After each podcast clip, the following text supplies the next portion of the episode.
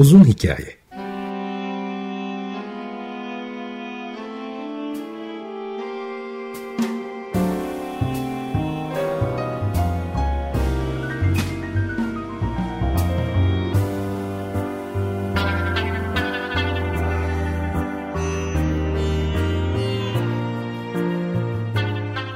Hazırlayan ve sunan Muzaffer Çorlu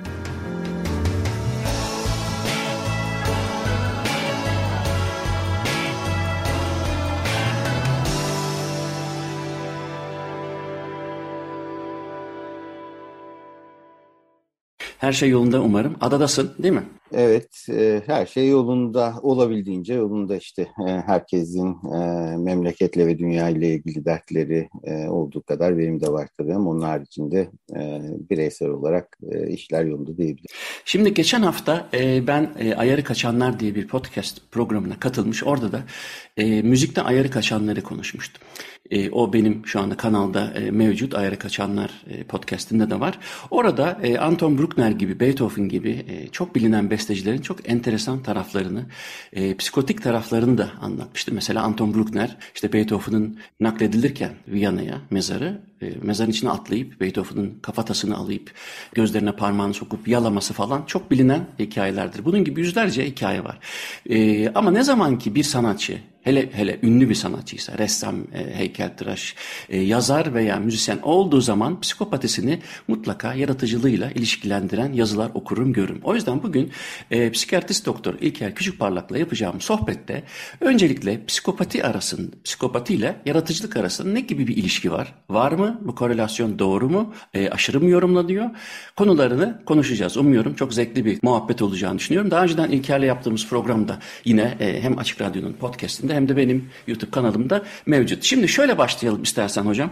Ee, bir yanlış anlama sinsilesine e, baştan engel olmak adına psikopati nedir? Ee, eğer çok dağılmayacaksa konu e, psikotik davranışlar nedir? Ya da işte şizofreniyle farkları nelerdir? Önce bunu e, köşe başlarına koyalım, taşlarını koyalım.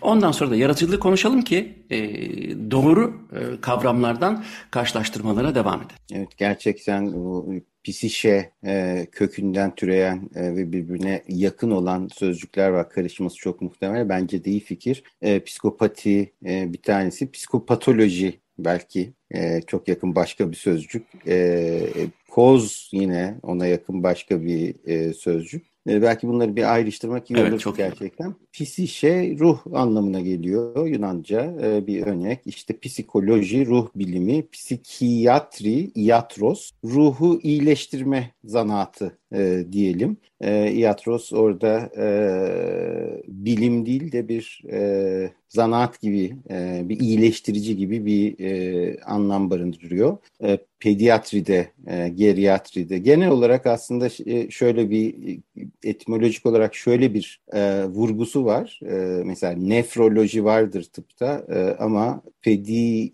atroloji değildir, pediatridir. Ee, hı hı. Pediatri çocuk, geriatri yaşlı, psikiyatri e, ruhsal hastalıkları olan. Aslında tabii ki biraz e, modernite öncesi bir ön kabul bu ama kendini ifade etme ya da e, fiil ehliyeti olmayan e, bir takım gruplar ya çok küçük ya çok yaşlı ya da bir akıl hastalığı var. O olunca loji değil de yatros oluyor gibi bir durumumuz var. Hı hı. Psikiyatriyi de böylece e, açıklamış aradan olduk. E, aradan evet. Psikopatolojiye gelecek olursak patoloji e, tanıdık bir tabir. E, yolunda gitmeyen, sorunlu giden sağlıkla ilgili bir şeyler demek kaba taslak e, hastalık e, demek yani. Psikopatolojide ruhsal hastalıklar diye e, özetleyebiliriz. Bu ne varsa yani psikiyatrinin tanı koyabileceği e, efendim e, ateşten korkmaktan e, travma sonrası stres bozukluğuna, şizofreniden e, obsesif kompulsif bozukluğa kadar e, aklınıza gelen ne varsa e, psikopatoloji geniş e, tanımının içerisindedir. Psikopati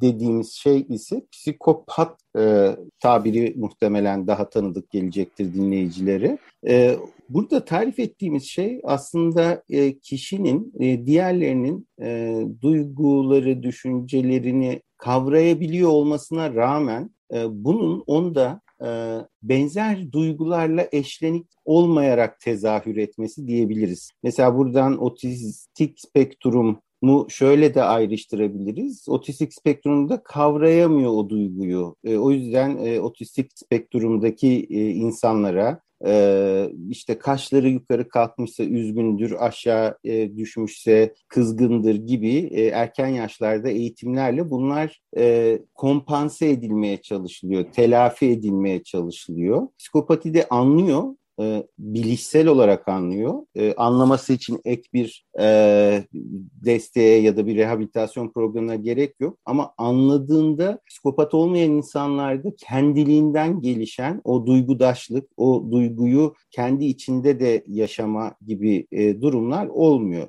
E, bunun e, pratik karşılığını şöyle e, belki tarif etmek daha kolay olur gibi. Diyelim futbol severler maç izliyor e, o arada bir futbolcu diğerine faal yaptı. En yakın Muslera'nın şeyi var. Parçalı kırık oldu ayağında. Yani kaval kemiğinde ikinci bir eklem daha oluştu gibi. Yani ayağı böyle serbest bir şekilde sallanıyor. Bu tabii çok e, insanın içini kıyan bir görüntü ve bu görüntüyü izleyen herkes sadece spor sever değil e, emosyonel e, bir takım uyarılmışlık tepkileri gösterdiler. Gözleri kırpıldı insanların muhtemelen tüyleri diken diken oldu. Yani olağan koşullarda beklediğimiz durum bu e, zaten. E, ve elektrofizyolojik başkaca şeyler bakıyor olsak deri iletkenlik yanıtı değişmiştir, kalp atımız artmıştır vesaire gibi şeyleri de görürüz muhtemelen böyle bir tabloda. Ama bir psikopat için bu evet bu adamın ayağı kırıldı gibi bir bilgide e, kalıyor. Dolayısıyla onun neler hissedebileceğine dair e, ister istemez gelişen o işte empati denen şey gelişmiyor. Dolayısıyla psikopatlar e, şöyle e, o, şu şekilde e, enstrümantalize edebiliyorlar bu durumu. Mesela bu kişinin korktuğunu anlıyor. Onun korkması benim bir işime yarar mı? Yani bunu kullanabilir miyim? E, heveslendiğini anlıyor. Heveslenmesini e, bir şey bir işime yarayacak mı? Bunu kullanabilir miyim gibi. E, o yüzden de aslında e, kendi başarılı işlevsel olan psikopatlar kendi duygularını ve diğerinin duygularını manipüle etmekte çok ustadırlar. Yani şöyle bir ön kabul vardır mesela psikopat dediğin işte dürtüseldir. Gelir ortalığı yıkar yakar işte bir şey olur falan. Evet çok dürtüsel olanları da var. Ama aslında şöyledir ne, ne işe yarayacaksa onu yaparlar genel olarak. Yani e, gelir mesela e, der ki e, işte hocam bana şu ilaçtan yaz yazamam. E, hocam geçen de de işte bir hoca yazmadıydı cam çerçeve indirmek durumunda kaldıydım. Yani illa e, böyle bir şey olsun ben de istemiyorum sonuçta devletimizin malı falan. Yani e, tehdit mi ediyorsun?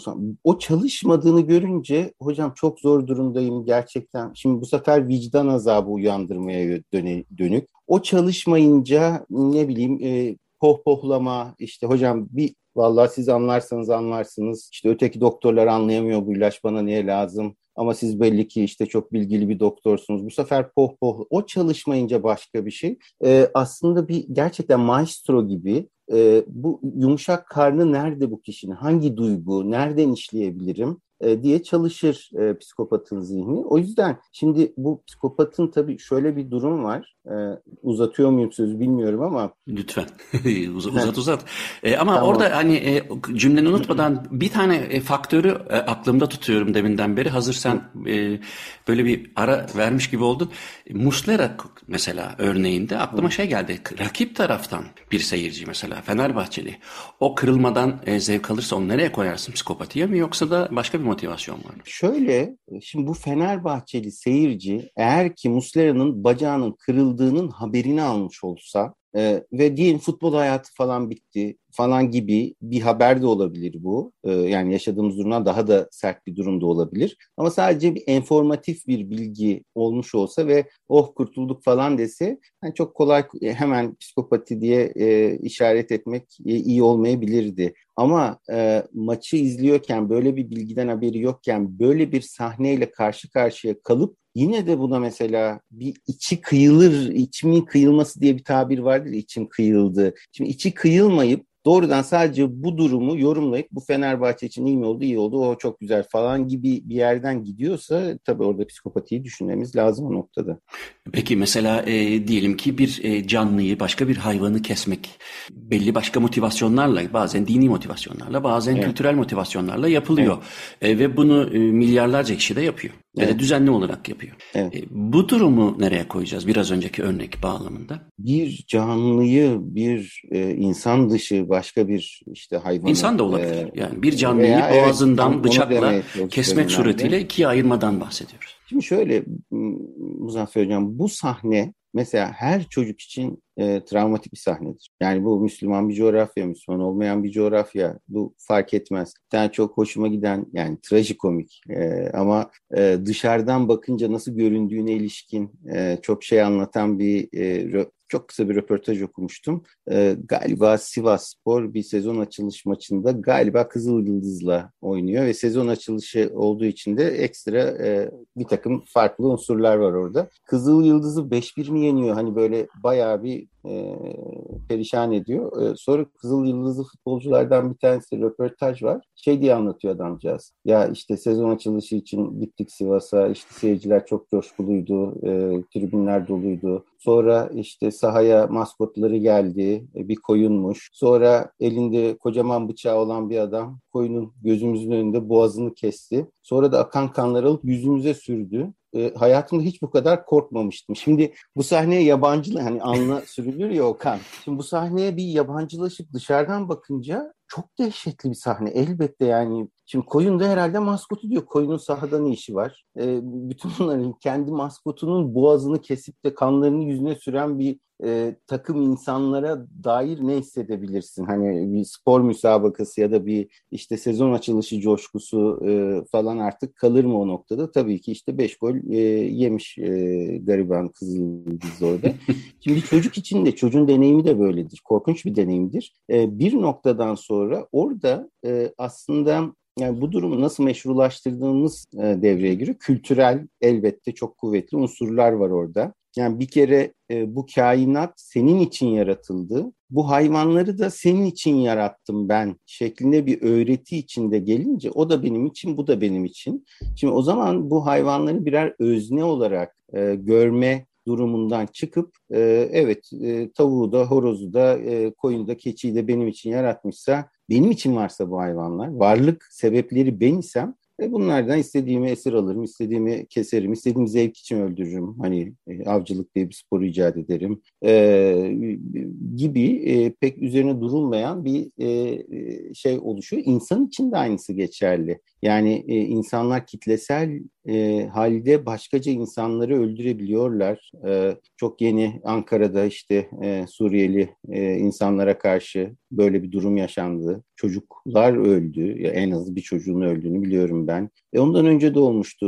Bu ülkede 6-7 Eylüller de var. E, 1915'ler de var. E, ve bütün bunların e, olabiliyor olması yani bunlar e, evet tetikleyicileri bir takım e, paramiliter gruplar, işte belki kontrgerilla taktikleri şunlar bunlar olabilir. Kıvılcımı çakanlar ama e, kitleler halinde ya da Madımak'ta olan şeydi düşündüğümüz zaman kitleler halinde bunun yapılabiliyor olması o diğerinin o kime işaret ediliyorsa burada kurbanın yani mağdurun e, dehumanize e, hatta demonize ediliyor olması. Yani bunlar insan değil. Hatta e, varlık amaçları işte ülkemizin e, huzur ve birliğine e, şunu etmek, bunu yapmak yani varlık amacı beni rahatsız etmek e, gibi bir e, propaganda sonucunda e, bu bireyler, insanlar diğerlerinin gözünde birer özne olmaktan çıkı veriyorlar ve ondan sonra böyle şeyler oluyor ki olması bile aslında bu haliyle bile sonrasında yine de travmatik. Bunu da biliyoruz. Yani ne kadar dehumanize ediliyor olursa olsun fail için de travmatik bir deneyim. Kendi isteğiyle bizzat yapmış olsa bile bu tür eylemleri. O yüzden de aslında e, mesela şeydir modernite bütün bunların olabildiğince e, zarif biçimde insanlar uzaktan öldürülür. Elektrik verilerek e, kan işte öyle e, o vahşi sahneler olmaz. Böylelikle e, ya da işte uyutuldu gibi tabirler kullanılır. E, ve böyle olunca da o en yalın gerçeklikten olabildiğince kaçılmaya, uzaklaşılmaya çalışılır. Ama e, konuya bağlayacak olursak e, toplumun geneli psikopat olmuş olsaydı mesela e, giyotin falan gayet güzel devam edebilirdi. Yani o kafanın kopması, kan akması yani o sadece informatif olarak değeri olan durumlar bunlar. Evet bu kişi öldü, şu yüzden öldü vesaire e, gibi e, ne bileyim hani şöyle diyorum böyle bir sahneye tanık olmakla ya işte dönüş yolunda E5'te trafik varmış temden mi gideyim e, düşüncesinin duygusu arasında pek fark yok psikopat için. Söylemeye çalıştığım şey bu kabaca. Şimdi psikiyatrideki de... tanımı peki e, özür dilerim de e, özür dilerim yani e, toplumsal olarak onu meşrulaştırmak için bazı alanlar var. İşte din olabilir, kültürel e, bazı özellikler olabilir ama sonuçta e, biraz önce bahsettiğin örnekte o e, koyunun kesilmesi sırasındaki travmayı yaşayan ya da korkuyu yaşayan kişiyle tüm çocukların işte kurbanda ya da işte bir hayvanın katledilmesini gördüğü zamanki travma aşağı yukarı aynı. Fakat sonra bir takım meşrulaştırıcı, e, kültürel ya da işte dogmatik bir takım e, başka alanlar var. Fakat beni merak ettim psikiyatride e, bu revizyon yapılıyor mu yani psikiyatri bilimi ya da alanı içerisinde e, o faaliyet ya da o kişi psikopat olarak algılanmıyor mu artık? O kültürel açıdan e, güdülenmiş tabii, tabii. başka bir e, ritüel mi sergiliyor? Ona Muzaffer biz hala ya, psikopat her, diyebiliyor muyuz? Şu, diyemiyoruz. Yani her kurban kesen bu durumda psikiyatrik açıdan e, psikopat mıdır? Şimdi psikiyatrik açıdan derken tabii e, bir takım biliyorsun tanılandırma sistemleri var. E, ICD var, DSM var. E, bu tanılandırma sistemlerinin şöyle ortak bir özelliği var. Hezeyan yani ne bileyim işte uzaylılar geldi, böbreğimi kaçırdılar, beynime çip taktılar. Komşum beni e, evimin e, gelen su borusunu e, delerek oradan e, radyoaktif madde vererek beni zehirlemeye çalışıyor gibi gibi bir takım hezeyanlardan bahsediyoruz. Yani mantıklı olmayan ama hezeyan tanımış o mantıklı olmayan ama tartışılmakla aksi yöndeki bütün kanıtlara rağmen değiştirilemeyen fikir e, demek. E, hezeyan tanımı için bile şöyle bir parantezimiz var. Kültürel olarak açıklanabilir olmaması lazım bunun. Hmm.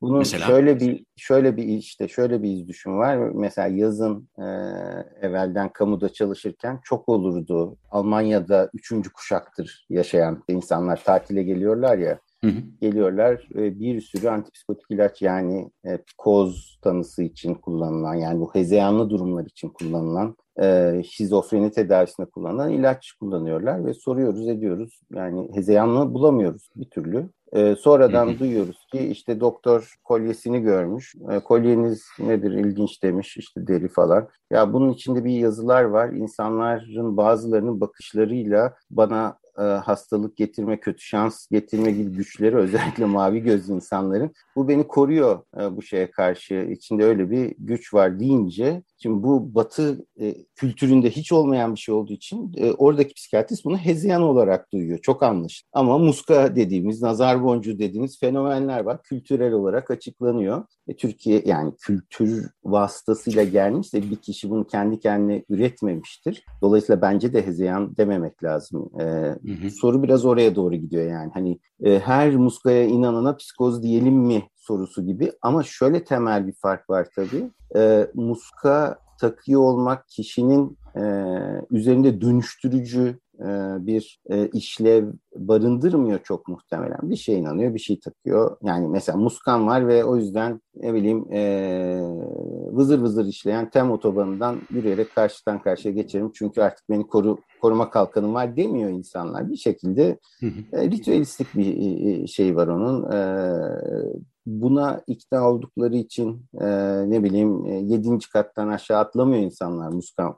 Şimdi böyle olmuş olsa psikoz diyecektik zaten ama kurban örneğinde e, tam öyle olduğundan bahsedemeyiz. Yani kültür e, öyle bir yoğuruyor ki insanları e, bir canlının başka bir canlının canını almak, bunu da törensel bir şekilde yapmak, işte çocukları bunun bir parçası yapmak, e, işte kanlarla e, işte anılarına sürmek, başka bir şey yapmak gibi aslında bir yaşamla olan ilişkisini dönüştüren, değiştiren, bir çocuğun doğasında olmayan bir şeyi ekleyen bir tarafı var burada. O yüzden muska örneğinden biraz ayrışıyor. Şimdi bu tabii çok e, içinden çıkamayacağımız bir tartışma ama hani kültür insanları edinsel psikopat mı yapıyor diye bir soru iyi bir soru olabilir. E, uzun bir tartışmayı da hak eder. Evet ya da hayır diye bir yanıtım yok bu anlamda. Zaten o sorunun e, cevaplarını verdiğin gibi hissediyorum. Ben o yüzden de o soruyu sormaya ihtiyaç duymuyorum. Çünkü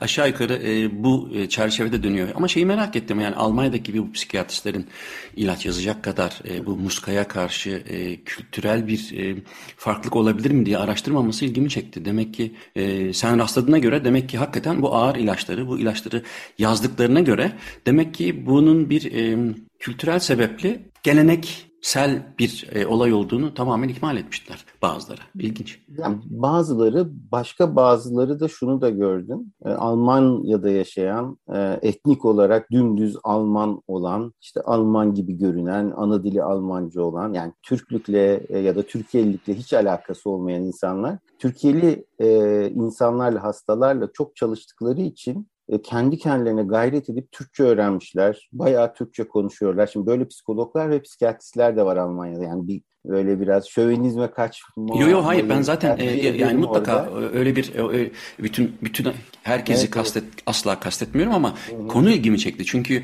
duymamış olabilir bir insan tabii ki bir e, muska ya da işte nazarın e, gitmesi için ama oradaki kriteri sen zaten çok net söyledin. Eğer bu beni korur diye beşinci kattan atlamadığına göre demek ki o geleneksel. Demek ki orada evet, yani evet. ama ilaçta yazan olmuş ilginç geldi.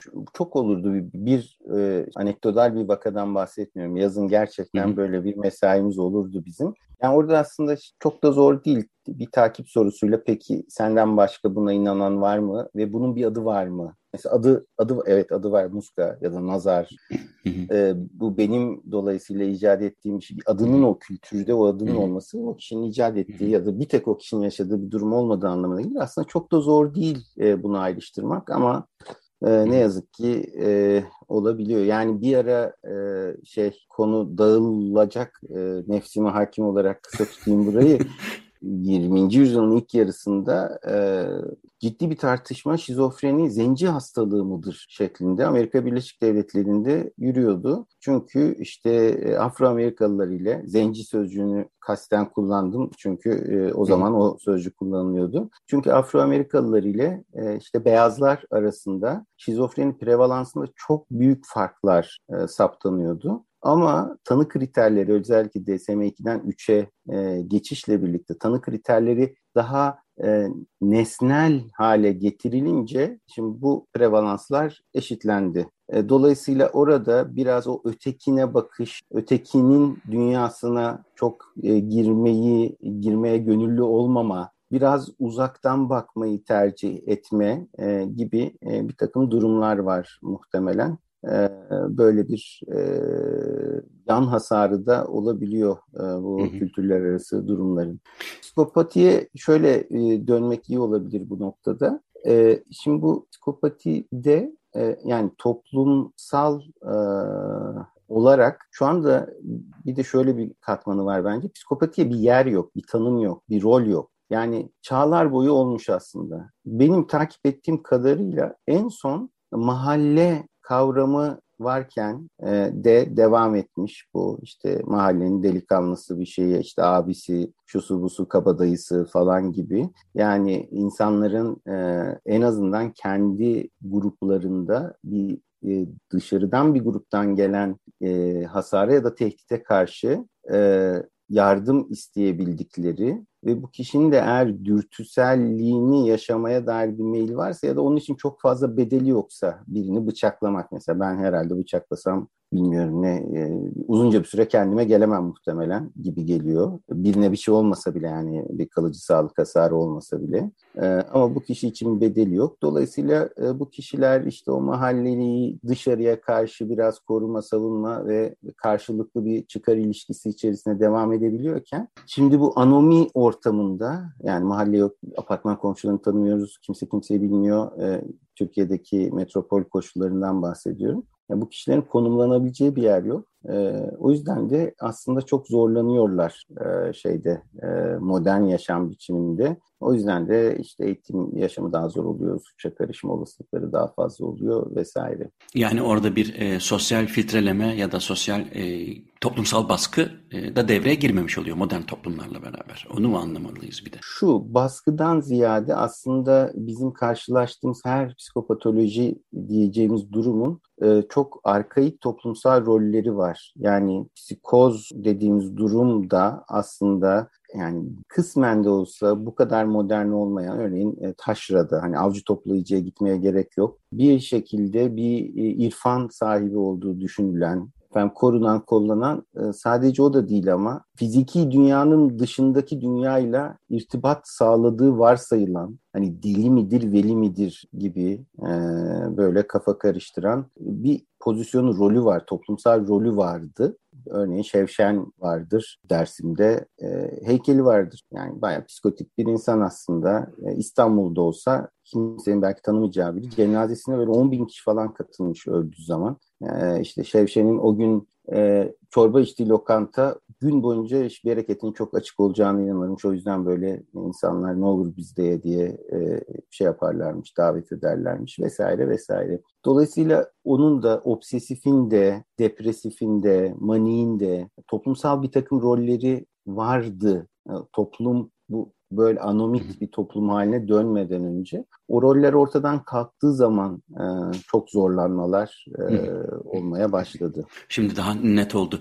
Ee, sen en başta şey dedin işte beni uzaylılar böbreklerimi uzaylılar çalacak falan filan de uzaylı deyince aklıma şey geldi. Şimdi John Nash e, şey, e, soruyorlar işte hani e, uzaylıların e, dünyayı kurtarmak için gönderildiğine mi inanıyorsun diye o da evet diyor. Ve sonuçta da şey diyorlar yani buna, buna nasıl inan yani inanış biçimin ne, sebebin ne diye o da diyor ki matematiksel çözümler aklıma nasıl geliveriyorsa e, o da öyle geliveriyor. Dolayısıyla matematiksel çözümlerde olduğu gibi bunu da ciddiye alıyorum diyor. E, şimdi bu hem e, bilimsel hem de sanatsal açıdan yaratıcılı insanlarda enteresan e, argümanlar var. Dolayısıyla e, bir sonraki bölüme yani yaratıcılıkla olan ilişkisine önce yaratıcılığı tanıya, tanıyarak geçelim ama istersen burada bir müzik arası verelim. Şizofrenisi, psikopatisiyle e, çok e, medyada yer almış Said Barrett'in yani Pink Floyd'un kurucusunun grubundan dinleyelim. E, Wish You Were Here. Sonra da e, yaratıcılık konusuna devam edelim. Evet Pink Floyd'dan sonra psikiyatrist doktor İlker Küçükparlak'la birlikteyiz. Birinci bölümde e, pisiyle başlayan bir sürü e, birbirine karışması muhtemel kelimeleri, e, alanları ve disiplinleri e, birazcık netleştirmeye çalıştı İlker Hoca sağ olsun. Ve de yaratıcılığa yavaş yavaş gelelim. Önce dilersen yaratıcılıktan neyi anlıyoruz?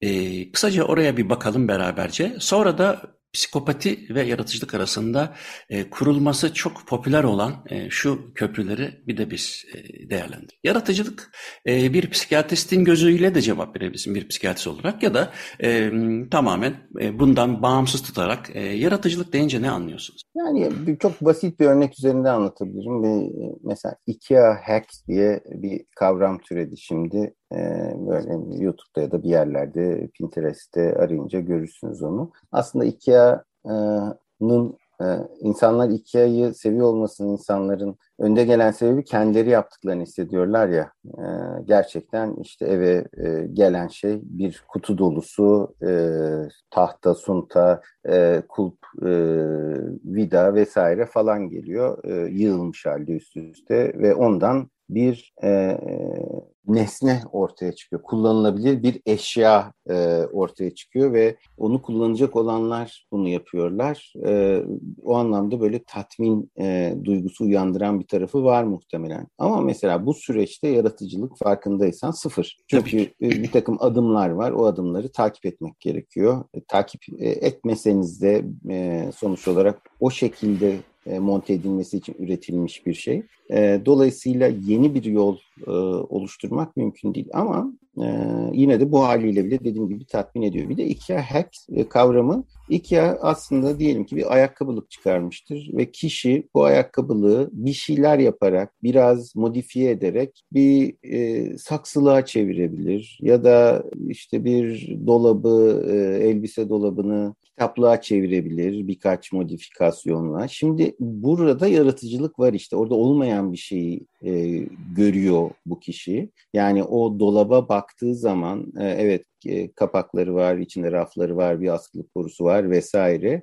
E, ve bununla aslında başka bir form oluşturmak da mümkün diye düşünmeye başlıyor. Ve o form nedir acaba? E, onu yaratıyor öncelikle. E, ve o, yani formu yaratıyor derken e, zihindeki imgesini yaratıyor öncelikle ve daha sonra da o zihinde yarattığı o forma e, formu e, fiziksel olarak da oluşturmaya çalışıyor. O ikinci kısmı zanaat mesela. Yani yine yaratıcılıkla çok alakası yok gibi görünüyor ama olmayan bir formu üretme meselesi e, sanırım yaratıcılık olarak tanımlayabileceğimiz bir şey. Dolayısıyla buradaki konu kişiye e, bir takım talimatlar ya da yapılması zaten standart olan bir takım uygulamalar sonucunda bir şey üretiyor olma hali değil de e, kişinin o zamana kadar ki e, pek çok şeyi, bilgisi, becerisi, evet öğrendikleri ama sadece o da değil, çağrışımları ile birlikte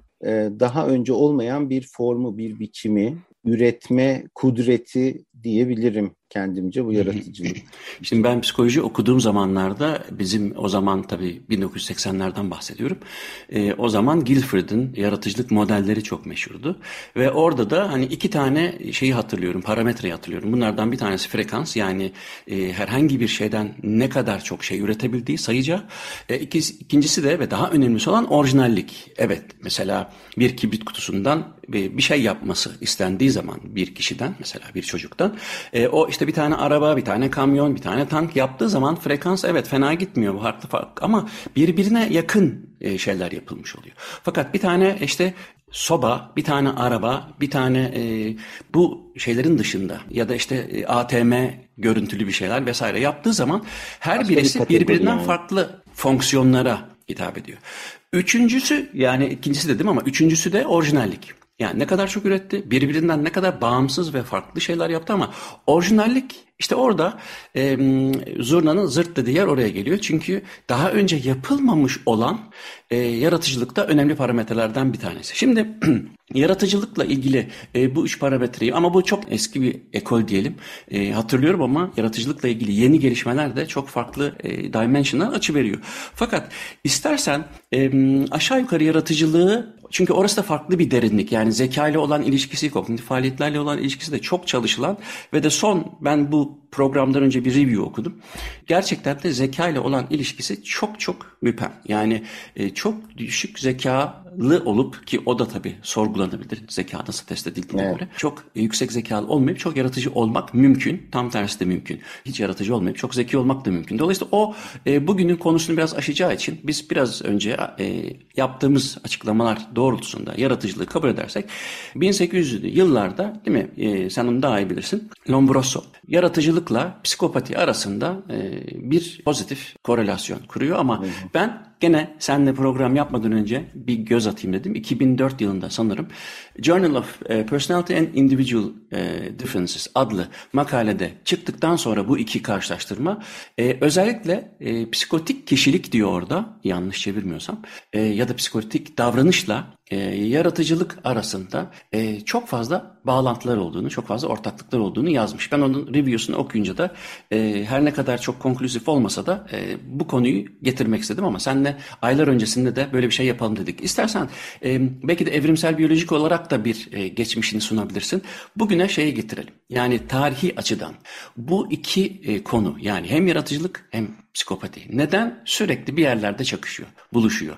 Şöyle e, Muzaffer belki şey şimdi psikopati ve psikoz e, farklı şeyler ya program başında psikopatiye daha odaklandık. Psikozu da gerçi tarif etmiş olduk. İkisiyle de ayrı ayrı şey var zaten hani. Hı hı.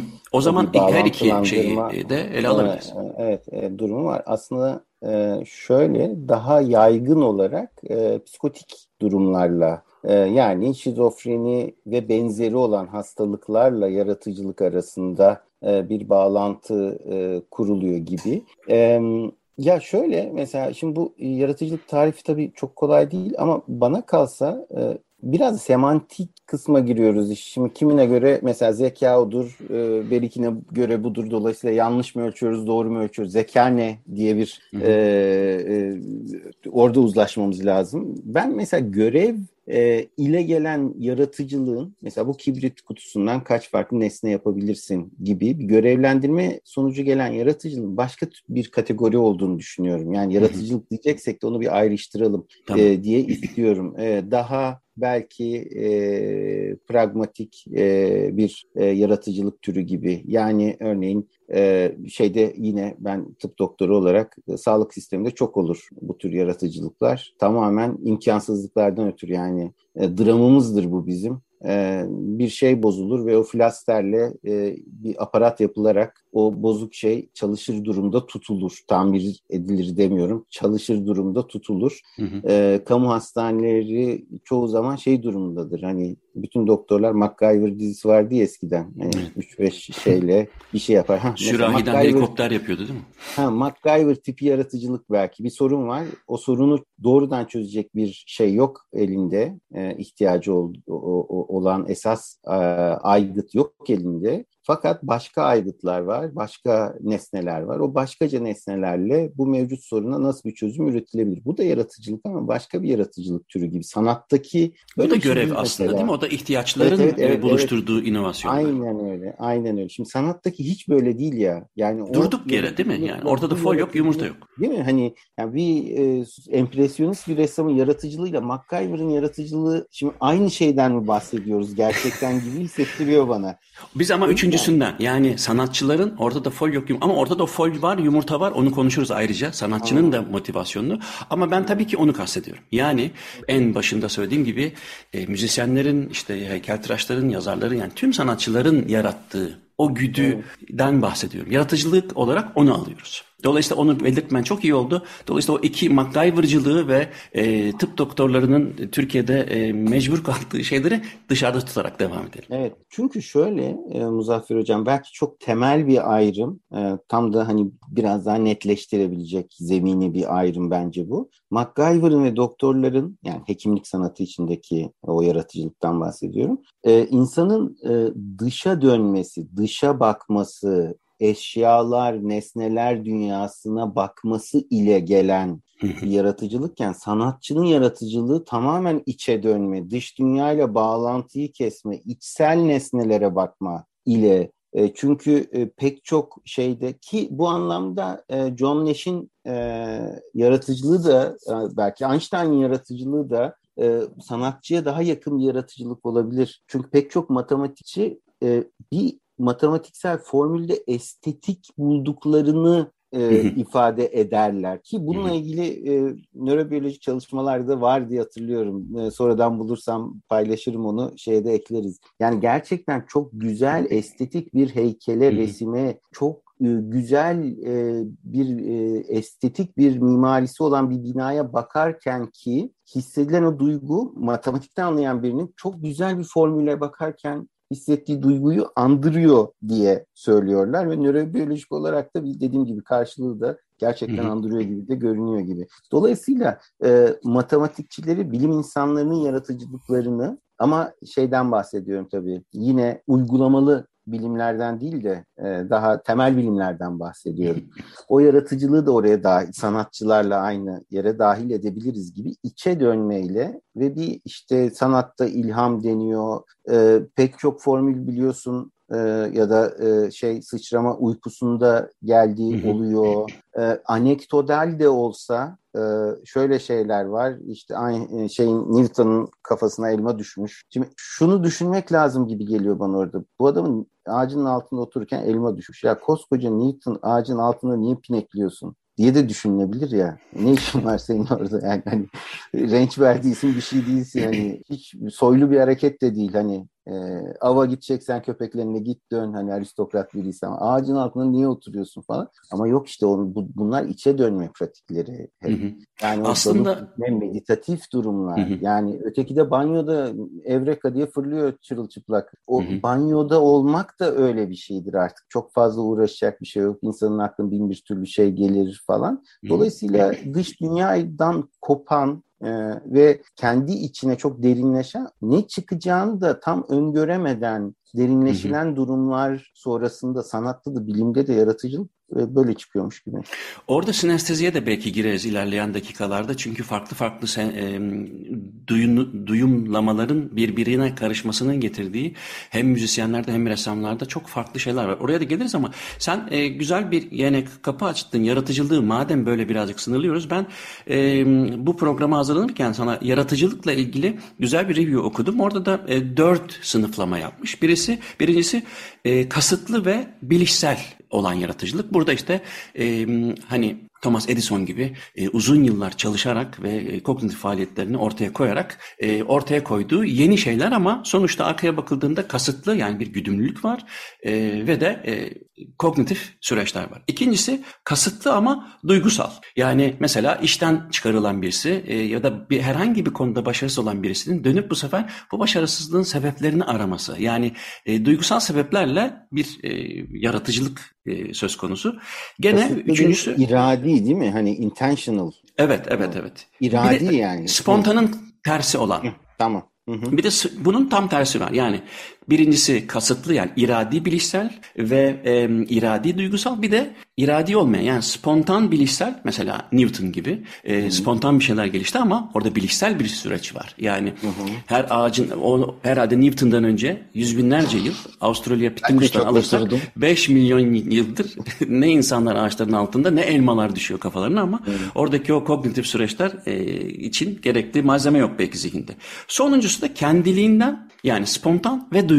İşte biz bu sonuncusunu konuşacağız. Yani e, kendi kendine olabileceği neyse o e, e, şeyde olduğu gibi Arşimet'te belki e, banyoda ya da Newton bir şekilde kendi kendine kalabildiği fakat orada o spontan olacak olan şeylerde de duygusallık hatta e, o duygulanma ya da işte inspiration e, ilhamlanma sırasında kendisi de çıkacak olan şeyi bilmiyor. Hiçbir Hı-hı. fikri yok ve Hı-hı. kendi zihnini dinliyor. E, dolayısıyla ona da hani dördüncü aşama olarak o review fena e, hoşuma gitti benim o yüzden oradan aldım. E, ona da spontan ve emosyonel e, yaratıcılık kapsamına koymuş. E, dolayısıyla bu senin anlattığın sanırım bununla paralel daha çok buraya. Peki ama o kısma geçtiğimiz zaman yani kendiliğinden kendi içine bakarak tabii ki dış e, nesneler motive eder, ilhamlandırabilir ama sonuçta bir introspektif sonucu ortaya çıkan yaratıcılıktan bahsediyoruz. E, oradan bahsedince de işte Mozart, Gesualdo, Beethoven, Değil mi? Yani e, Camille Claudel kimler var kimler yok ki yani değil mi? E, John Nash'tan bahsettik. Virginia Woolf, Schumann vesaire vesaire. Van Gogh hakeza, e, Picasso'lar, Caravaggio'lar. Şimdi e, buradan sen ister e, psikoz ister psikopati bağlamında al, istersen ikisini ayrıştırarak anlat. Bu ünlü, herkesin bildiği için söylüyorum, ünlü sanatçıların e, çok yaratıcılık konusunda hepimizin altına imza atacağım sanatçıların e, psikopatiyle ya da psikozla olan e, yaratıcılıklarının ilişkisini e, abartıyor muyuz? Bu ikisi arasında gerçekten de biraz önce söylediğim gibi bir introspektif yapıldığında ki ben oraya geleceğim genlerle olan bağlantısı vesairesi nörokognitif enteresan sonuçlardan da bahsedeceğim ama senden şeyi almak istiyorum. Burada bir abartı var mı? Yani herkes dişini fırçalıyor ama eğer biz bestecilere bakarsak abi en çok diş fırçalayanlar besteciler demek gibi yanlış bir istatistiğe mi gideriz? Yani psikopatiyle yaratıcılık arasında tarihte gerçekten bizi ikna edecek bir korelasyon var mı? Bu bahsettiğimiz anlamdaki yaratıcılıktan bahsedelim. Ya şimdi şöyle e, kanıtlarla gelemem e, sana ve kimseye çünkü e, hani tarih boyunca yaratıcılığı e, nasıl e, ölçümleyeceğiz? Hani yaratıcılık tanımını e, anca uzlaşmaya çalışıyoruz bir taraftan hı hı. E, gibi gibi e, unsurlar var ama e, böyle hani tüme varım değil de tümden gelim e, ile belki şey orada rolleri değiştirebiliriz gibi şundan bahsediyorum. Ben e, kendi varsayımımı tarif edebilirim e, sana. Bu e, az önce e, ki tasnif tamam bilgisayar duygusal kısmı var bir de spontan ve iradi kısmı var. Hı hı. Ee, ve e, iradi kısmı dış dünyaya bakmak hani bununla ne yapacağım ben ee, bir şey yapmam lazım iken e, ya da kendi e, şey duygusal da olsa öyle. Spontan kısmında içe dönme e, mecburiyeti var. E, kim bilir ne çıkacak e, öngörülemiyor da bir taraftan. Şimdi bu iç dış meselesi önemli. E, biraz şöyle hani e, ontolojik olarak e, evriminden e, bahsetmek isterim. Yani bebek içten Çok ibaret. çok, çok hızlı anlatayım orayı. Hı hı. Anladığımız kadarıyla bebek içeriden ibaret. Yani bir dış dünya, e, iç dünya e, gibi bir şey yok. Dolayısıyla iç dünyadan ibaret diye e, kestirip atalım şimdi pratik nedenlerle. Ve gelişimsel sürecin içinde bir noktada yo kendi iradesinden, kendi isteğinden, kendi keyfinden ayrı başka bir takım şeyler de olup bitiyor dünyada e, diye e, bir şey sezinliyor. Ama bunu bir bu sarf ettiğim cümle gibi sezinliyor olması mümkün değil. Çünkü dil edinimi olmadıktan sonra ben, benim, dünyam, e, işte başka şeyler, dışarısı, içerisi bütün bunları temsil edemiyor tabii ama böyle fragmante halde e, işte bir ses geliyor gidiyor. Yok bu benden gelmiyor diyor ya da benim hayal ettiğim bir şey değil. Duygusu oluşuyor, in, inleniyor diyelim. E, e, dediğim gibi bu cümlelerdeki gibi idraktan elbette bahsedemeyiz. Her neyse sonra e, zaman içerisinde e, bir iç dünya ve bir dış dünya kuruluyor yavaş yavaş. Sancılı bir süreç ama mümkün. Şimdi bu iç dünya ile dış dünya derken e, böyle bazen çok somut düşünen insanlar yani ne iş, iş dünya işte bir tane dünya var diye düşünmeyi e, tercih edebiliyorlar ama herkes böyle düşünen insanlar da dahil bir de bir içsel e, bir takım uyaranlar ve içsel bir dünya var diye farkında. Çünkü ya şeytan diyor ki vur kapısına tekmeyi gir içeri müdüre de ki işte bilmem ne falan dediği zaman bir şeytanın bunu ona demediğini biliyor. Bu benim içimden geçen bir şey diyor. Böyle bir sahne kuruyorum. Bu benim hayalim, isteğim, fantazim, ihtiyacım neyse e, diyor. Olan bir şey de değil. E, birinin benim kulağıma fısıldadığı bir şey de değil. O yüzden mesela hani gelişimsel olarak daha geriye gittiğimizde bu böyle tam ayrışamadığı e, henüz e, dönemlerde çocukluk döneminde yani e, o döneme hitap eden çizgi filmlerde şey çok görürüz. Güzel olur işte. Sol tarafta melek kulağına bir şey sağ tarafta melek kulağına bir şey söyler. Sol taraftaki şeytan hayır başka bir şey söyler e, falan. Burada çocuk e,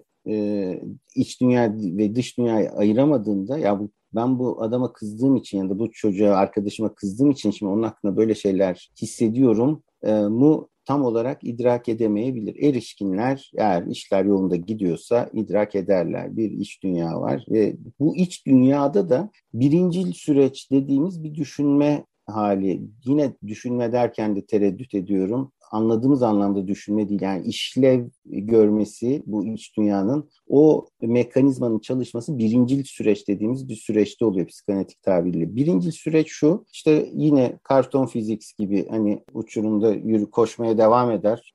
Artık uçuruma gelmiştir. Sonra aşağı bakar. Ne uçurumda mıyım? baktığı zaman düşmeye başlar. Fizik böyle değildir. Yani e, düştüğünü fark etmese de düşer aslında. Ama birinci süreci çok tarif eden bir e, durum bu. E, birinci sürecin yani en somut karşılığı rüyalar. E, rüyada e, işte nasıl bir rüya gördüm, nasıl bir rüya işte iş yerine gitmişim, e, sonra e, patronla kavga etmişim, sonra e, beni e, iş yerinin böyle garajına, en alt katına e, göndermiş. Orada çalışacakmışım artık sürgüne göndermiş. En alt kata bilmiyorum. Orası e, benim ilkokuldaki sınıfımmış. Şimdi bu olacak bir şey değil. Ama rüyada olur ve kişi devam eder o rüyayı. Böyle yok canım burada bir gariplik var genellikle olmaz. E, ya da işte kapıyı açar ve bambaşka bir e, şeye gider. Bir anda bir yere ışınlanılır. Oradan bilmem zaman içinde de böyledir. Sonra e, işte ben bakkaldan çıktım. O anda büyümüşüm. E, 10 yıl geçmiş falan şu yaşa gelmişim.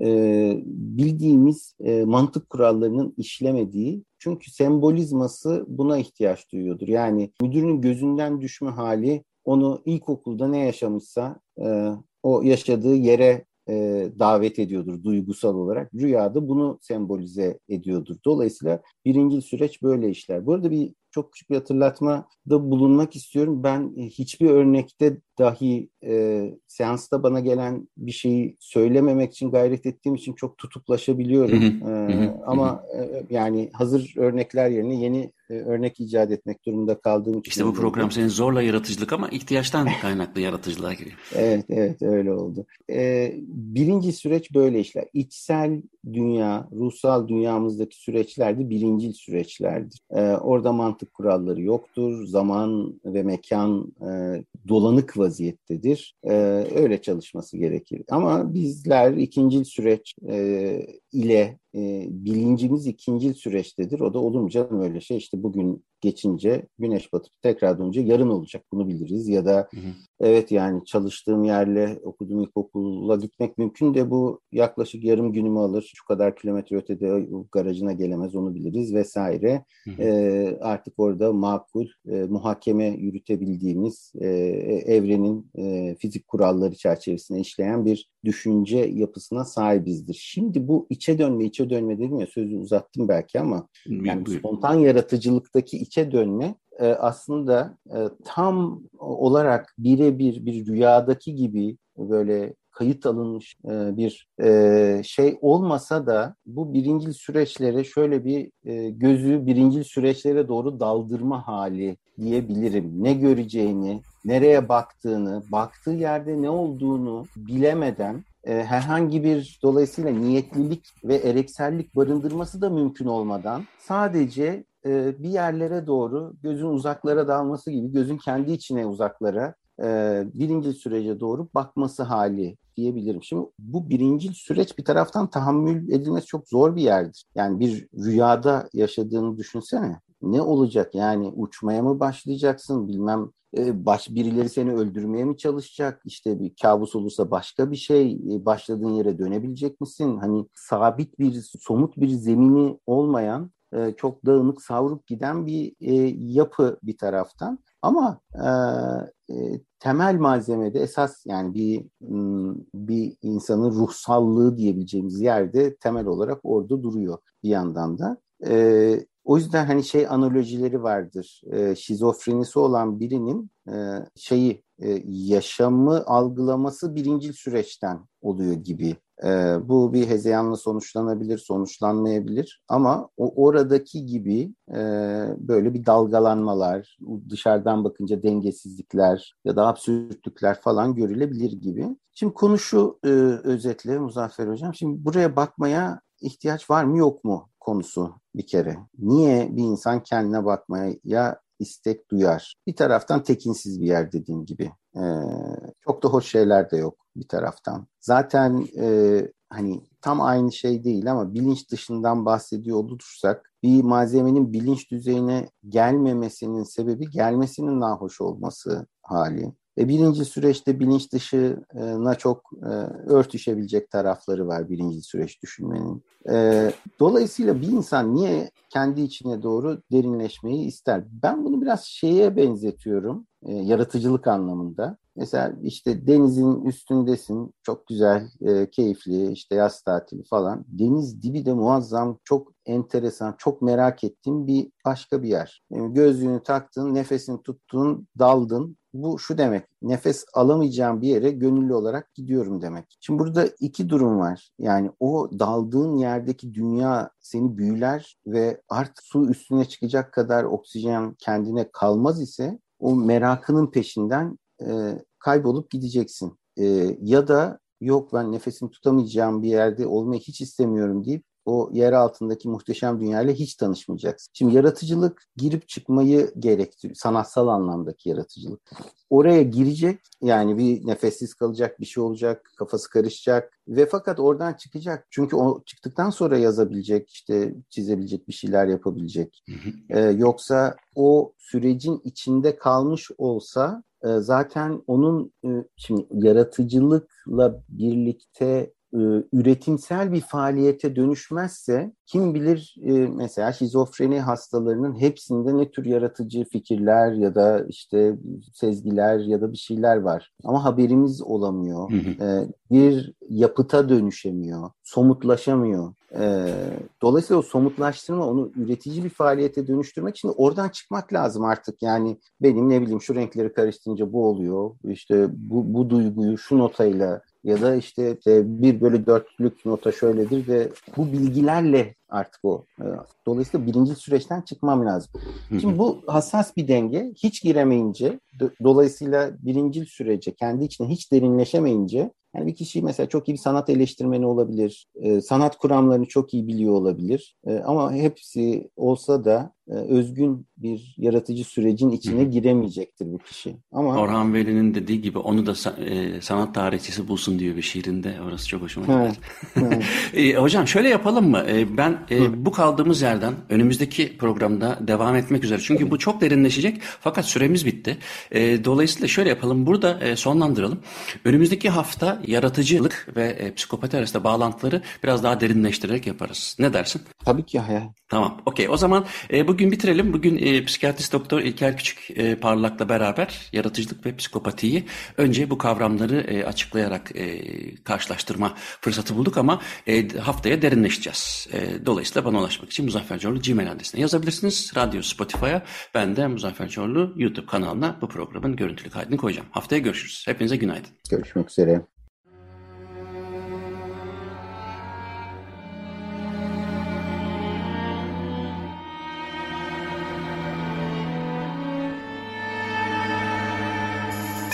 Uzun Hikaye.